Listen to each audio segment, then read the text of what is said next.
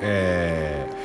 ー、前回の収録はもうちょっとだいぶスピってしまっていたんですが、まあ、今回も若干スピりつつもあの、まあ、ちゃんと改めてこういろいろ振り返り1年を振り返るではないですけど自分のこのまあ、1年近く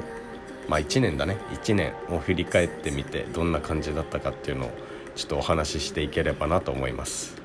ということで始まりましたアンクルのナンクルナイさん。え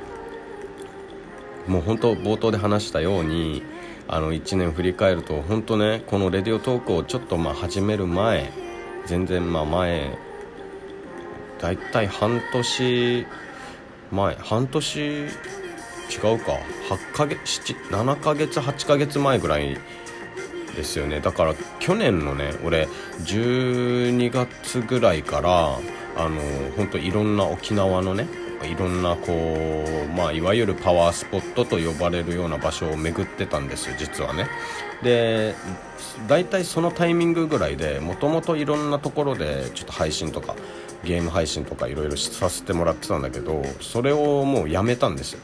実はね。やめてもう一切もう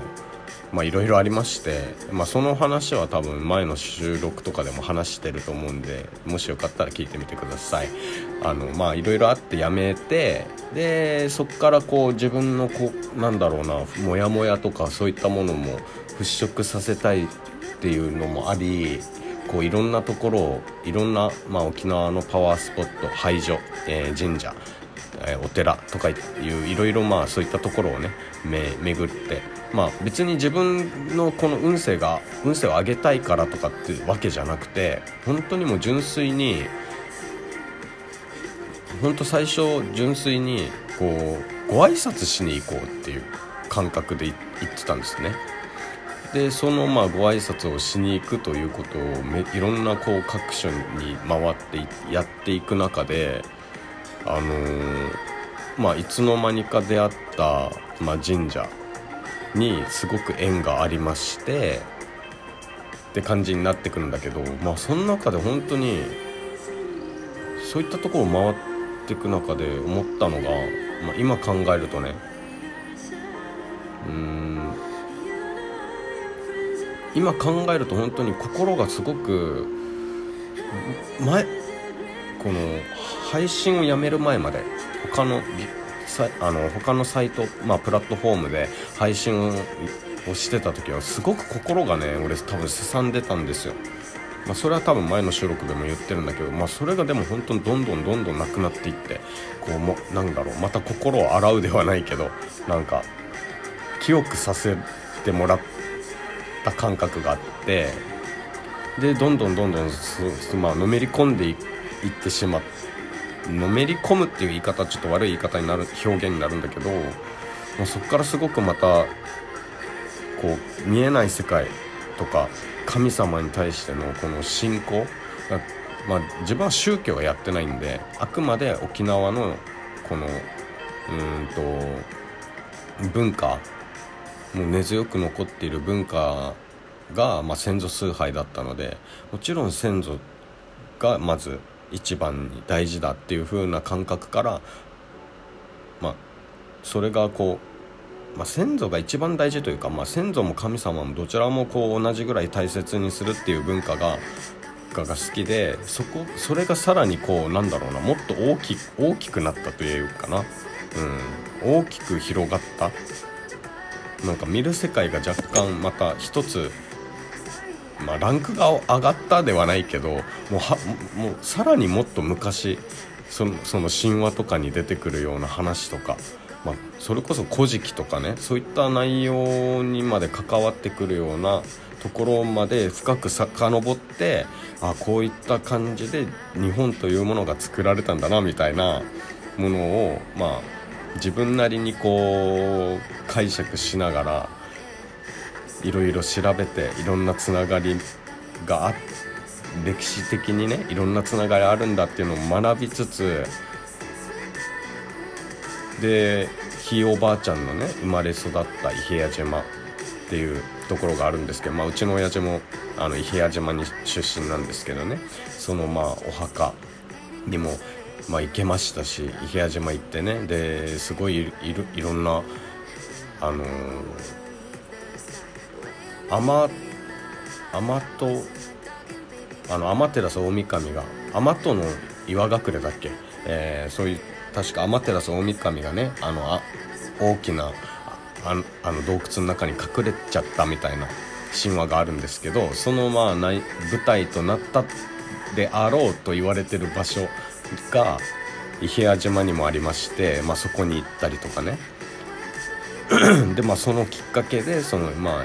前回の収録でもう神社の名前言っちゃいましたけど池江島神社っていうところに、まあ、縁があって行ってでそこに実は自分たちのいとこの人も通っててとかっていう何ていうかね、え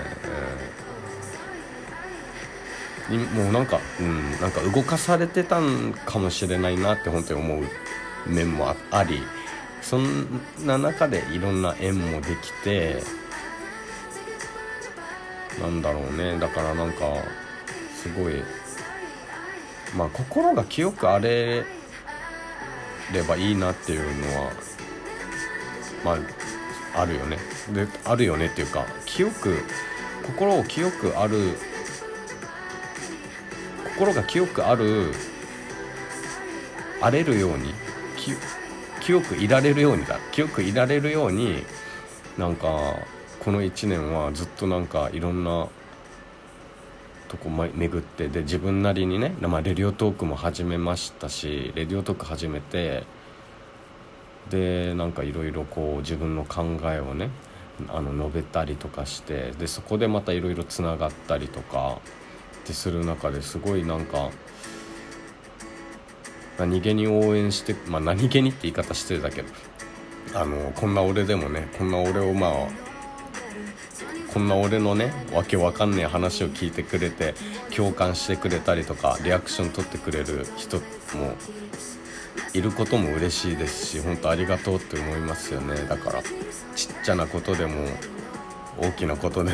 でも何でもですけどそこに対してこうリアクションしてくれてちゃんと話を聞いてくれる人たちがいるってことにもやっぱ喜びを感じますしね。ありがとうっていう年だったかもしれないですね。いろんなことに。これがそ心の底から出てちゃんともっと出せるように本当はしないといけないよね。でもねこの感謝はね。だなんかだいいずれはなんかちゃんとだから本当なんだろうな。なんか恩返し恩返しっていうなんか大それたことは言えないけど何か違う形で返せたらなって思ったりもするんですけどね。それが。来年はだからねだからそういう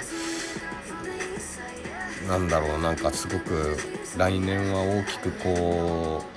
うみんなに恩返しできるような人にななれたらなって思いますよねだからいろんな意味で。そんでまあ自分自身もだからもう年もいい年にもなってきたからやっぱねちょっともうそういった面も考えますよね。だから。まあでも男は40までいけるって言う、ま、言いますからね。そこもまあちょっと分かんないところですよ。でも結局。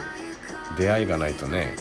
あれだし。いつまでたっても遊んではられませんけども。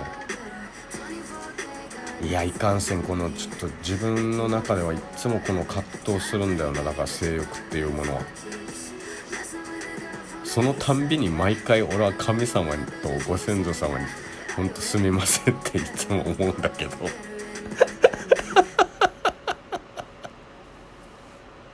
もう本当思うわ毎回。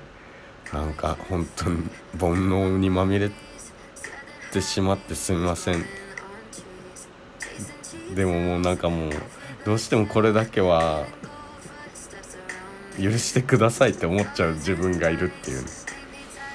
まあだからそういったのもでもねちゃんとこう自分の中できっちりとコントロールしてねまた来年はまあいい感じに飛躍できたらなって思いますいろんなことにもチャレンジね何気にチャレンジしていってるし三振とかね。うん。まあ皆さんもこの1年振り返ってみてどうですか？いろいろいろんなね何気にいろんな学びがあったんじゃないかなって思いますよ。実は。まあ、学びがなかった人もいるかもしれないけどあの人間って完璧じゃないんでね。ちゃんと自分を振り返るっていう時間も必要だと思います。一人になってね。うん。だからそこやっぱそれがどうしてもうまくできてない人とは関われないという関われないというかまあ、聞く耳を持たないと思うのでね、うん、どうしても。やっぱ関わっていくのが難しくなっちゃうんですよ。だから自分の見方減りますからね。あの本当そういうそうならないとお前は気づかないの？ていうかそうなってもそうなってもお前はなお自分の悪いところを認められないの？とかあの思っちゃうのでそうならないようにね。あのまあ、アドバイスなりねそういう風にはしてはいけないと思うよって自分の考えを述べてるんですけどね俺は。で最近開運のなんか動画とかがよく YouTube のおすすめに出てくるんで見たりするんですけど、まあ、開運とかっていうのも結局気の持ちような面もあるのかなって思いますよでも俺はパワースポットと呼俗に言うねパワースポットって呼ばれてるとこも回ってるけど自分がお金持ちになってるわけではないですから結局自分の努力だとかそういったなんか誠意を尽くしていくってことが結局自分の何かにつながってくるでしょうからそこが大事なんだろうなって頭では分かってるんですけどね。だから来年はそういったとこも含めてねちょっと精進できたらなって思います。ということで今回はこの辺で終わりたいと思います。また次回の収録でお会いしましょう。それではまた。